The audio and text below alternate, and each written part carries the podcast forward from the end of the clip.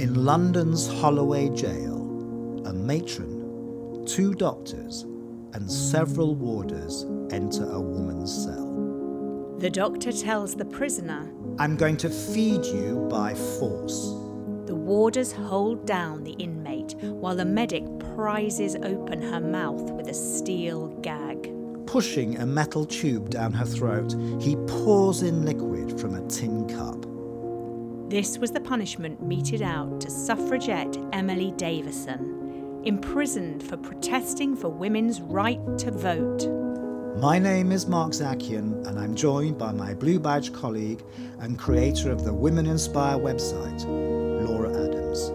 In this episode, we are looking at women in protest. From a pregnant mother thrown in jail for printing pamphlets to women murdered by a Manchester militia army. From the first person to raise the anarchist flag to the rural vicar's wife who became the mother of India. Hear their stories in this podcast.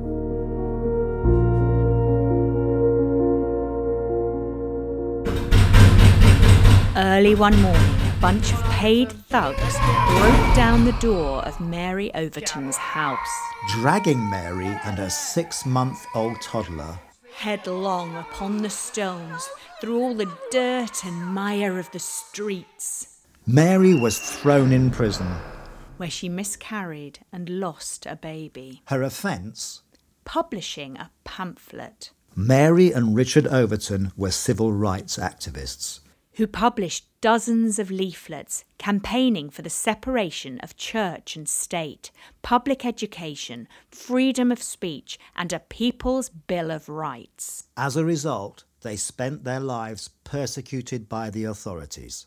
They started their secret press at Bell Alley, at the edge of the City of London, in the 1640s. Publishing under the satirical pseudonym of Marjorie Mar Prelate, printed at Thwackcote Lane at the sign of the Crab Tree Cudgel. calling out church leaders as warmongering scoundrels and mocking the English army as a troop of buffoons who ran away from Scottish housewives.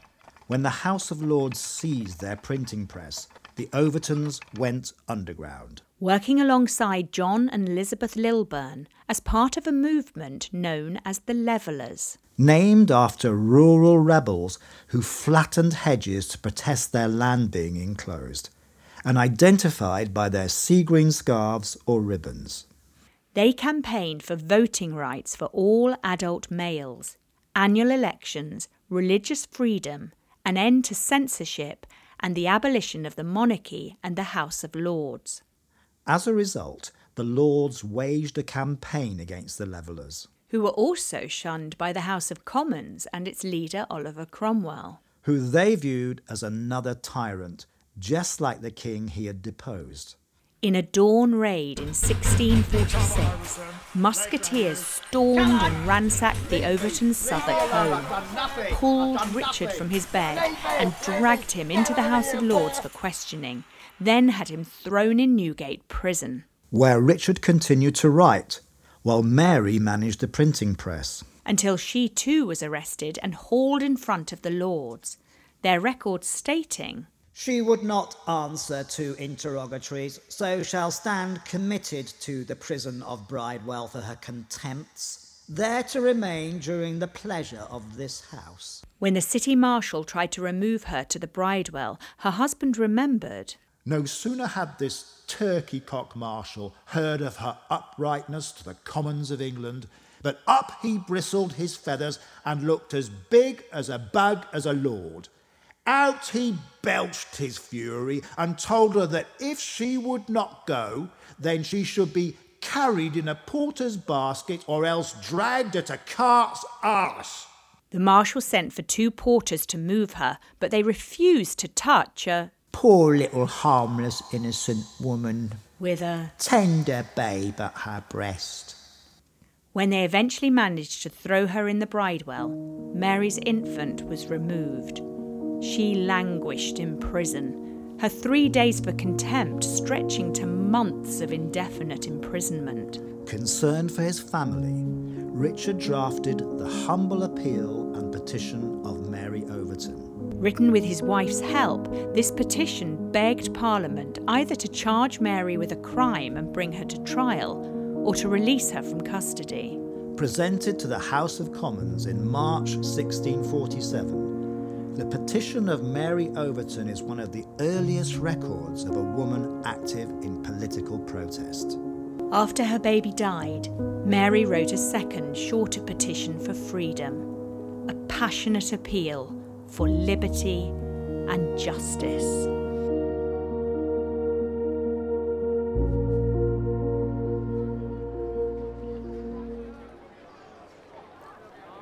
I arrived at about one o'clock and took to higher ground so I could hear the proceedings more clearly. To my utter astonishment, I saw a troop of yeomanry cavalry without the least provocation or cause on the part of the assembled crowd ride furiously over the people. They were cutting and slashing with their sabres right and left, men, women, and children. This is the harrowing testimony of Mary Fildes, a speaker at a peaceful protest for voting rights that took place at St Peter's Fields in Manchester on the 16th of August 1819. After this dreadful havoc had commenced, I was violently assaulted by a special constable. He struck me down with an heavy weighted truncheon. As I lay on the ground, he continued to strike me. Mary was the leader of the Manchester Female Reform Society and, as its figurehead, was targeted by the police and authorities. The constable wrenched out of me hand a pocket handkerchief with which I was wiping the blood from my forehead and made the most dreadful oath before putting the handkerchief in his own pocket. It's almost certain that that constable had singled out Mary. My ears were then assailed by the voice of the trumpeter of the yeomanry cavalry. With the most horrid oaths, he was ordering men belonging to the troop to cut away. The Manchester and Salford Yeomanry was formed to stamp out protest, recruited from mill owners, shopkeepers, and insurance agents, all harbouring a deep hatred of the reformists. In a state of exhaustion, I attempted to make me escape from the horrid carnage that was presented on every side. I had only stepped a few yards when a violent sabre blow was directed at my head. Mary only survived because The sabre blow was warded off by the truncheon of a constable who happened to know me. the militia continued to assault Mary. One eyewitness reported seeing her hanging suspended by a nail which had caught her white dress, slashed across her exposed body by one of the yeoman cavalry. The merciless militia slashed their way through the protest. Mary witnessed them attack an old man. Making my way through the crowd, hearing with horror the shrieks and cries of the dying and wounded, I saw an aged man fall under a sabre blow inflicted on his head by one of the yeomanry cavalry. The poor man's grey hairs on the lower part of his head were drenched with blood. Mary ran for her life. With difficulty, I made my way home from the scene of slaughter and was so injured that I could not leave my room for more than a fortnight. Several female protesters, mistaken for Fildes, were beaten up, arrested, and detained without charge. Mary hid in the Manchester Mills area, where she continued her campaign for justice. One of the many men and women protesting crippling rents, the imposition of martial law, and a lack of the right to vote. Manchester, with its population of 150,000, had no member of parliament. In 1821, Mary travelled to Westminster to demand justice for the protesters and their cause. She told Parliament, If it was possible to portray the countless acts of outrage I witnessed, the House would shudder at the dreadful tragedy. I cannot refrain, however, from calling the attention of the House to a small portion of the deliberate cruelty which it was my heart-rending lot to witness. 18 people, including a two year old boy, were killed and 700 injured at St. Peter's Field. Among the dead were four women protesters. Margaret Downes, sabred by the militia, Mary Heys, a pregnant mother of six, ridden over by cavalry, left disabled and suffering from daily fits, she died, giving birth prematurely. Sarah Jones, mother of seven children, beaten on the head by a special constable's truncheon. Martha Partington, thrown into a cellar and killed. Mary Fildes continued to protest for working people's rights and lived to see the Great Reform Act of 1832, which finally gave Manchester parliamentary seats and the city elected its first two MPs. The St. Peter's Fields massacre became known as Peterloo, the shameful day when people lost their lives at a peaceful demonstration for votes for working people.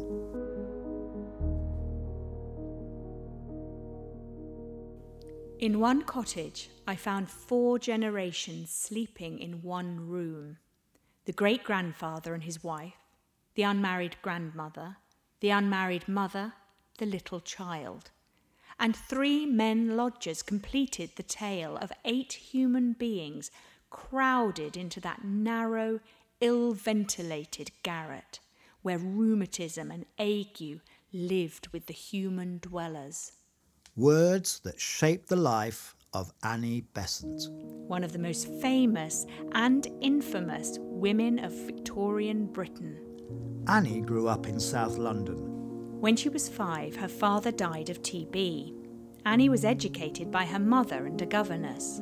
Deeply religious, aged 20, she married evangelical Lincolnshire vicar Frank Besant.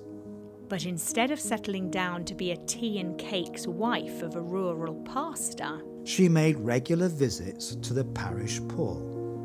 Annie's independent spirit put her in conflict with her controlling and violent husband. Following an argument, she packed up her baby daughter and returned to London. And became a single mother living in poverty. Annie struggled with her faith. No one who has not felt it knows the anguish inflicted by doubt on the earnestly religious soul. Is this all blind chance, or are we the toys of an almighty power that taunts with our agony?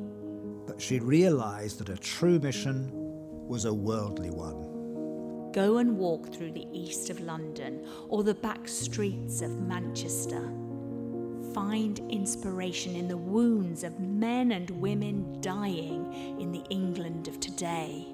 She had found her calling, becoming a popular speaker, journalist and editor, and atheist campaigner. With radical reformer Charles Bradlaugh, Annie published Fruits of Philosophy, a controversial book arguing that working class families could never succeed unless they were able to control the size of their families. Bradlaugh and Besant were arrested and put on trial for publishing that book. Annie defended herself at trial and was found guilty. But avoided prison when the case was thrown out on a technicality. But the trial cost Besant custody of her child. When her husband persuaded the court that she was unfit to be a mother. In 1888, Besant heard about the terrible working conditions of the match girls at the Bryant and May factory in East London. With women labouring 14 hours a day for a wage of less than five shillings a week. And many were suffering from phossy jaw, a cancer caused by the yellow phosphorus they dipped the matches in. When the women formed a Match Girls Union, Besant agreed to become its leader and help them win a battle for better working conditions. During this period, she read a book called The Secret Doctrine and was taken by its philosophy, attempting to reconcile ancient Eastern wisdom with modern science. Theosophists believe they are guided by Tibetan masters, and Annie came to think that she'd been a Hindu in a previous life. She befriended the young Mahatma Gandhi, who was training to be a lawyer in London, encouraging him to value Hinduism, and she travelled with him in India. Annie had found her spiritual home. She moved there to campaign for its independence, writing, India is not ruled for the prospering of the people, but rather for the profit of her conquerors, and her sons are being treated as a conquered race. She encouraged national consciousness, attacked caste and child marriage, and worked for Indian education.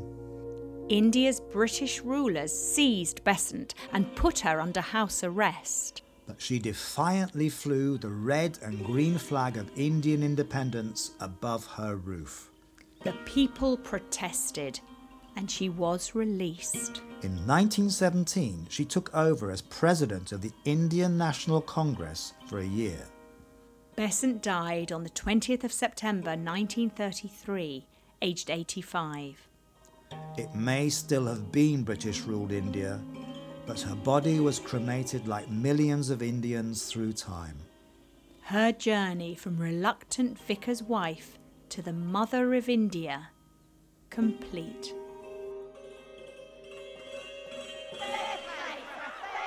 In July 1888, 1,400 women walked out of the Bryant and May match factory. Protesting against the terrible working conditions at the East London sweatshop. Girls young as six worked there. Toiling for up to 14 hours a day in hot, airless rooms, given only two short daily breaks. Violence and abuse were commonplace, with foremen bullying workers to go faster. The pay was poor, as one match girl recounted. We earns eight shillings a week. That's £40 in today's money. Most men earn five times that. And we gets fined for lots of little things, like talking, dropping matches, going to the lav without permission, or having dirty feet.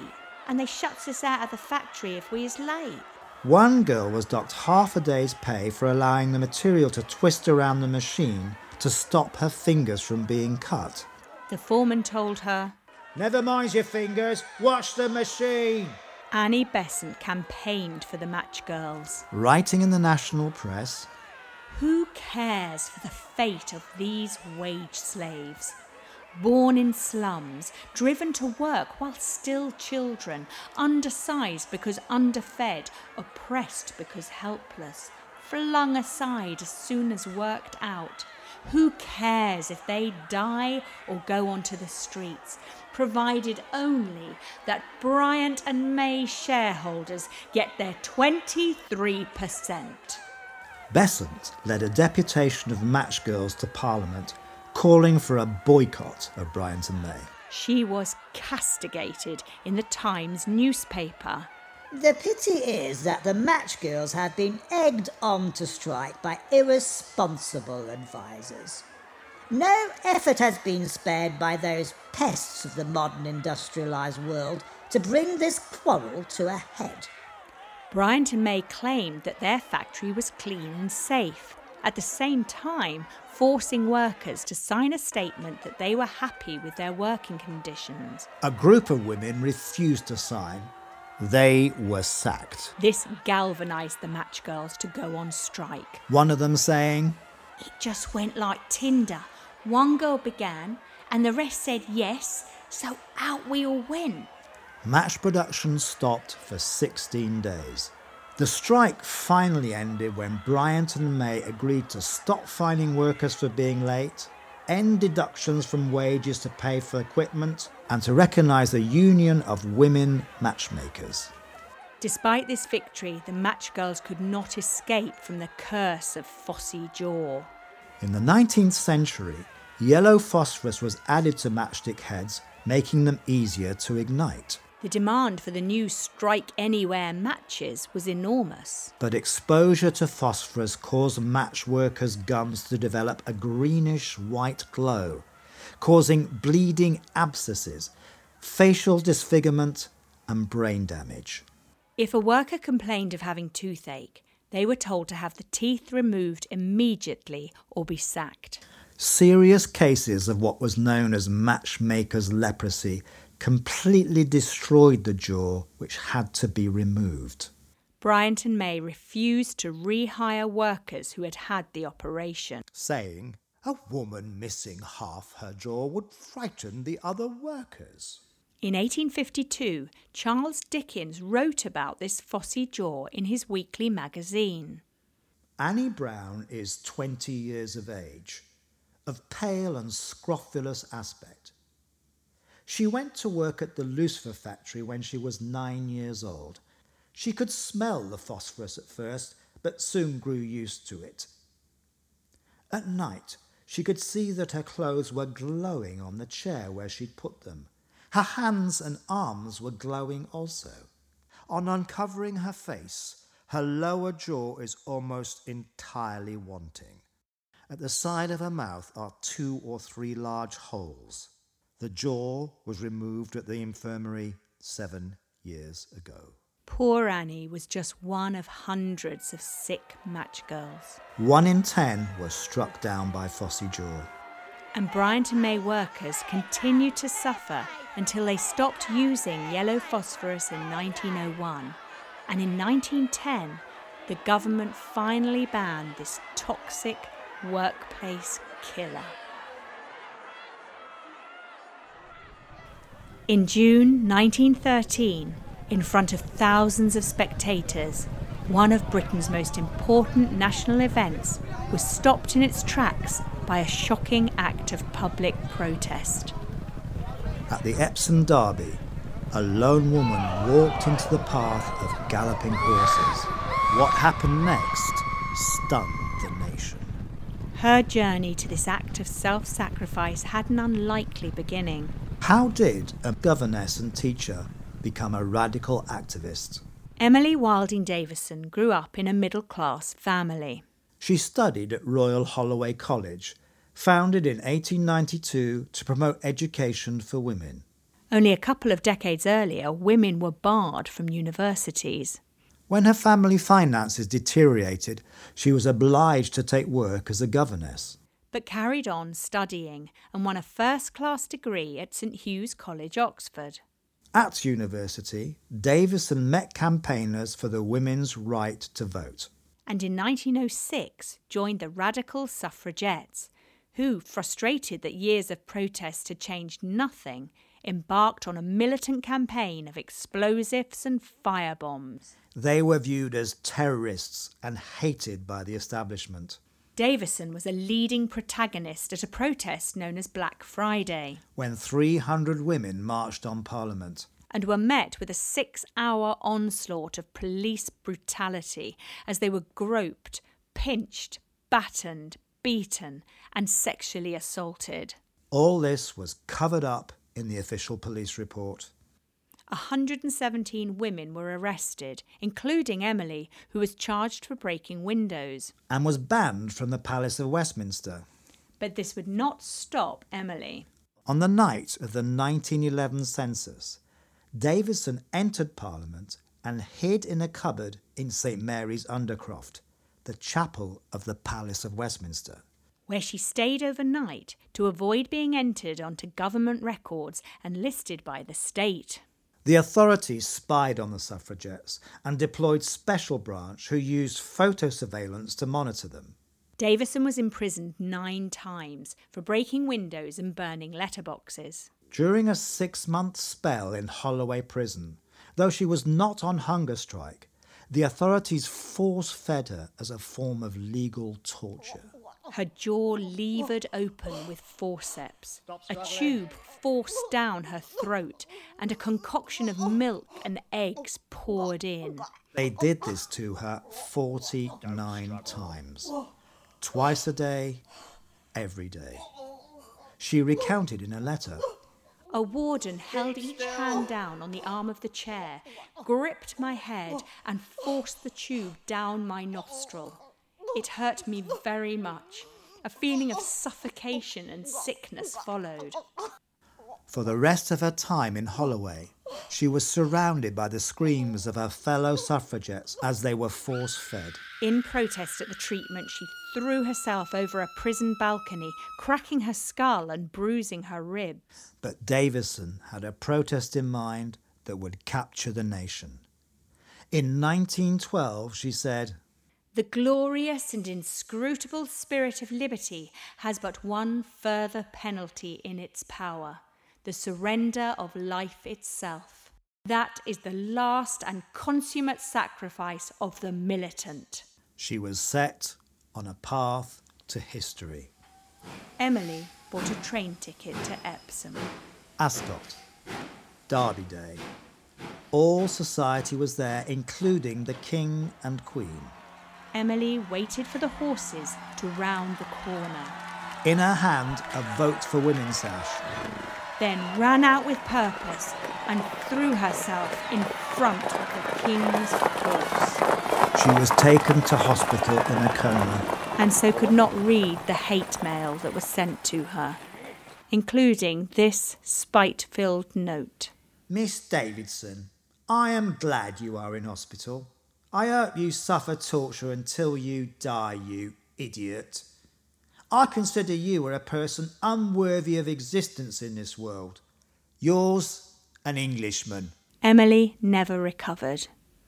She died aged 40.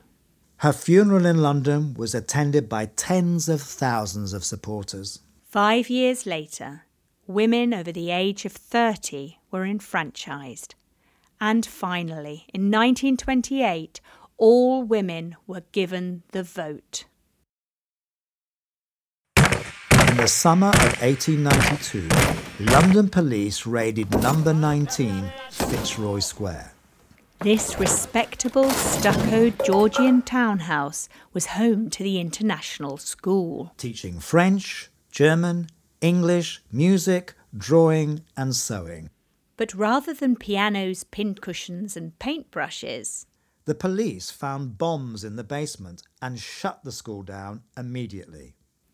The school was run by Louise Michel, who escaped to London after fighting on the barricades in defence of the Paris Commune. Her little language school had become a hotspot for anarchy in the UK.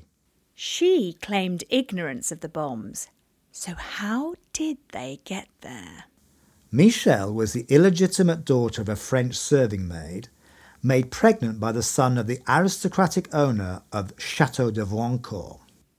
Little Louise grew up at the chateau with her mother, coddled by the lord and lady of the house, whom she called grandfather and grandmother. She was a lively, mischievous girl with an altruistic spirit who hated suffering, giving away her possessions and the money her grandfather gave her to the poor.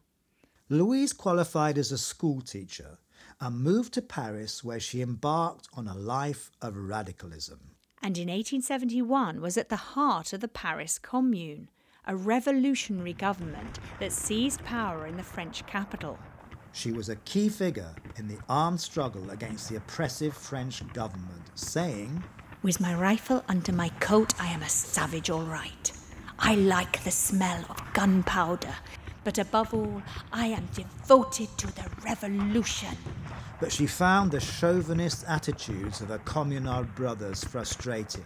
Many times during the commune, they did not want to have to contend with a woman. She challenged her comrades to play a part in the struggle for women's rights. The commune governed Paris for two months, implementing local democracy, reduced rents, the abolition of child labour, until the French army suppressed them killing or executing over 10,000 communards. Michel was tried by military court along with thousands of others. Charged with trying to overthrow the state by force and armed rebellion. She dared the judges to sentence her to death, saying, It seems that every heart that beats for freedom has no other right than a bit of lead. So I claim mine. Michel was transported to the Pacific island of New Caledonia, where she befriended the local Kanak people, learned their language, and taught the children of fellow deportees. When amnesty was granted to the communards, Michel returned to France. Her revolutionary fervour undimmed, she attended the Anarchist Congress in London in 1881, speaking to huge crowds. And visited the suffragette Pankhurst family, making an impression on a young Sylvia Pankhurst. During a Paris demonstration of unemployed workers, carrying a black banner, she led 500 rioters. This was the first recorded use of the anarchist flag and was sentenced to six years of solitary confinement for inciting looting. After an attempt to commit her to a mental asylum, she fled to London to escape French police surveillance. Where she opened her international school and was a friend to radicals, exiles, and revolutionaries. So, who planted the bombs in the basement? The finger points to the school's assistant, Auguste Coulon, who was later unmasked as a police spy.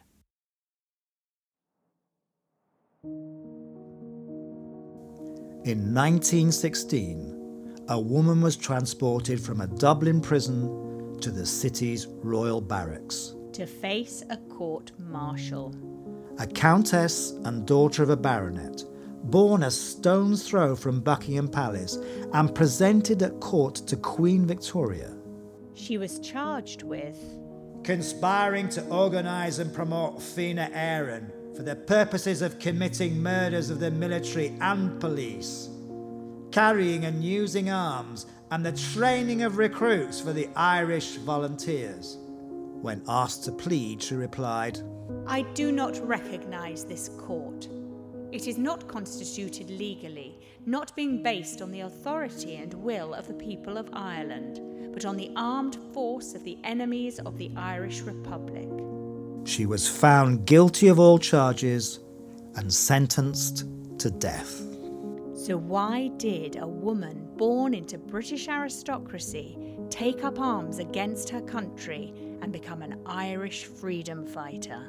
Constance Gore Booth was the daughter of an adventurer Anglo Irish baronet who owned the large estate of Lissadell House in the north of County Sligo in Ireland.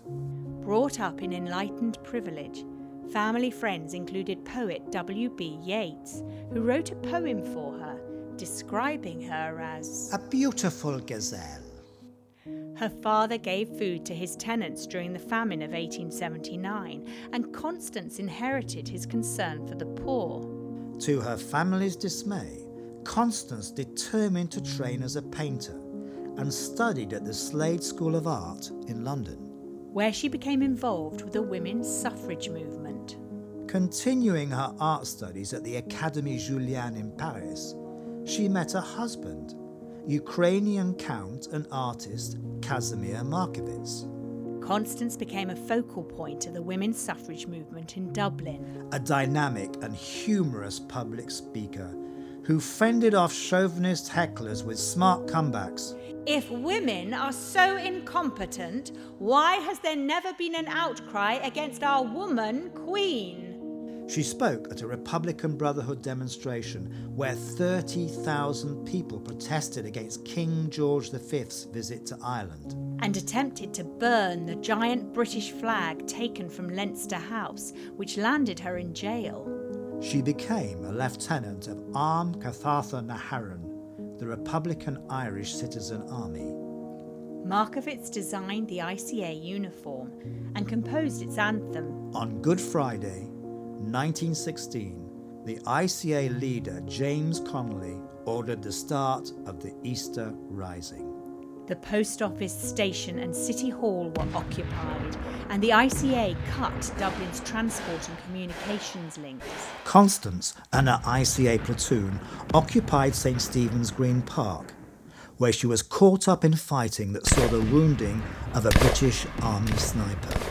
Following days of intense combat, the Republicans were driven back in a series of violent street battles. Markievicz's garrison held out for six days until the arrival of British reinforcements ended the siege. The British forces lost 120 men, with some 400 wounded.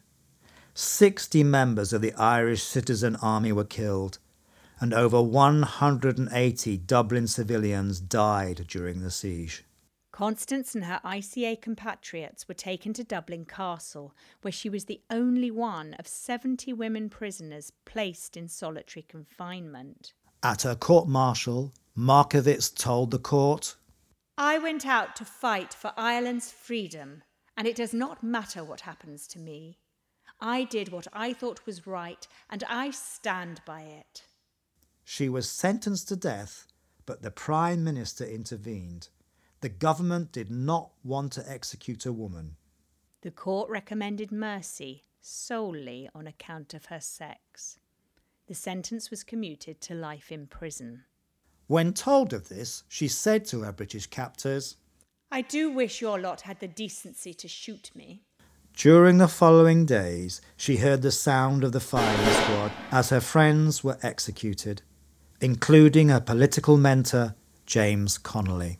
Markievicz was transferred to Aylesbury Prison in England in July 1916.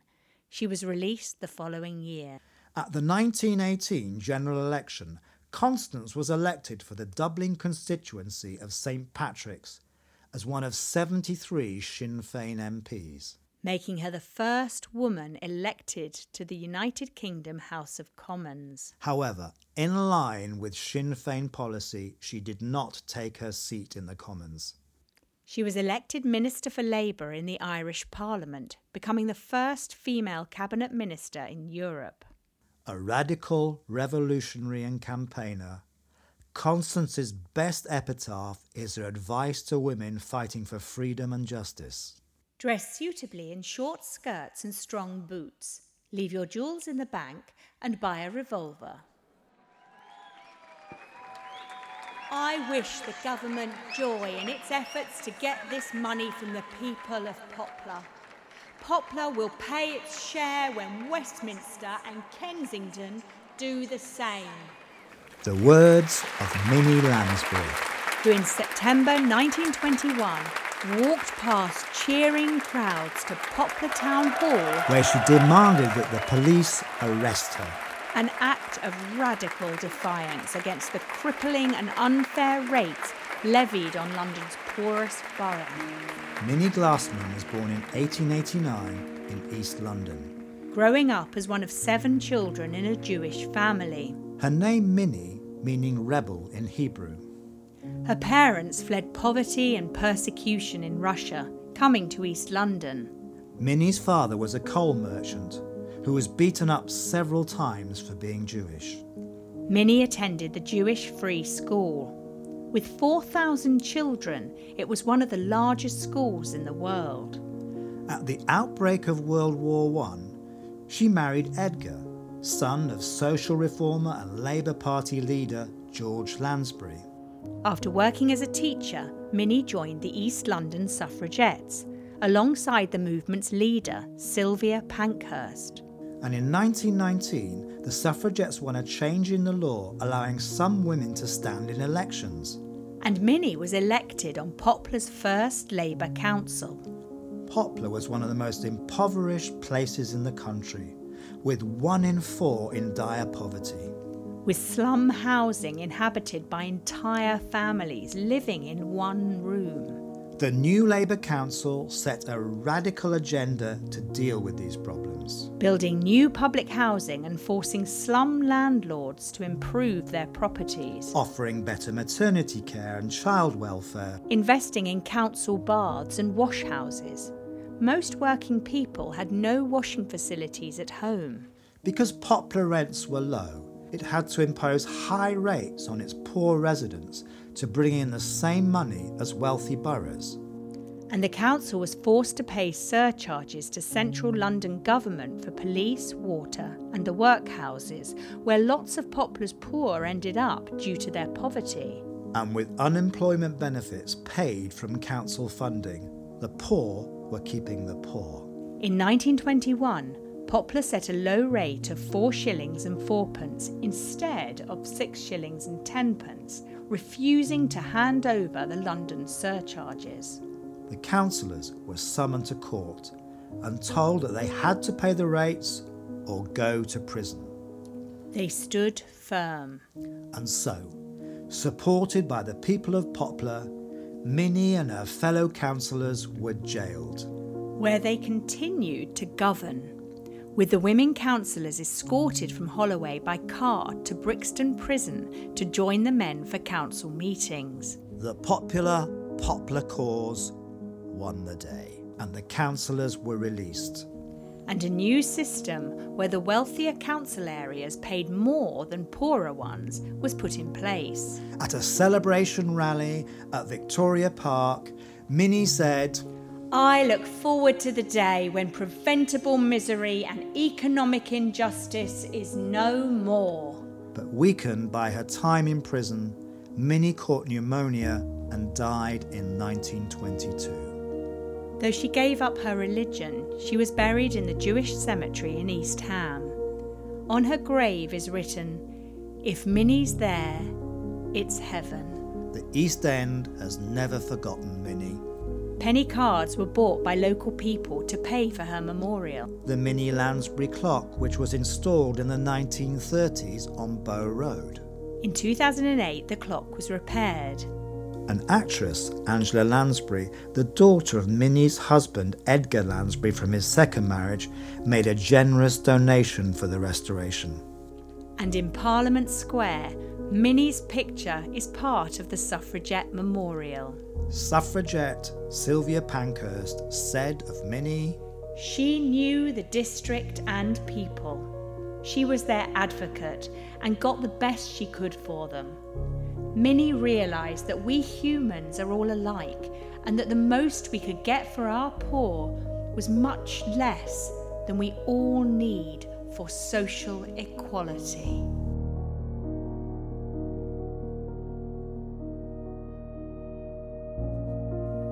This Extraordinary Stories of Britain podcast was written by Mark Zakian and co hosted with Laura Adams from Women Inspire. The music was by Scott Buckley, www.scottbuckley.com.au. For more information about the series, visit www.storiesofbritain.com.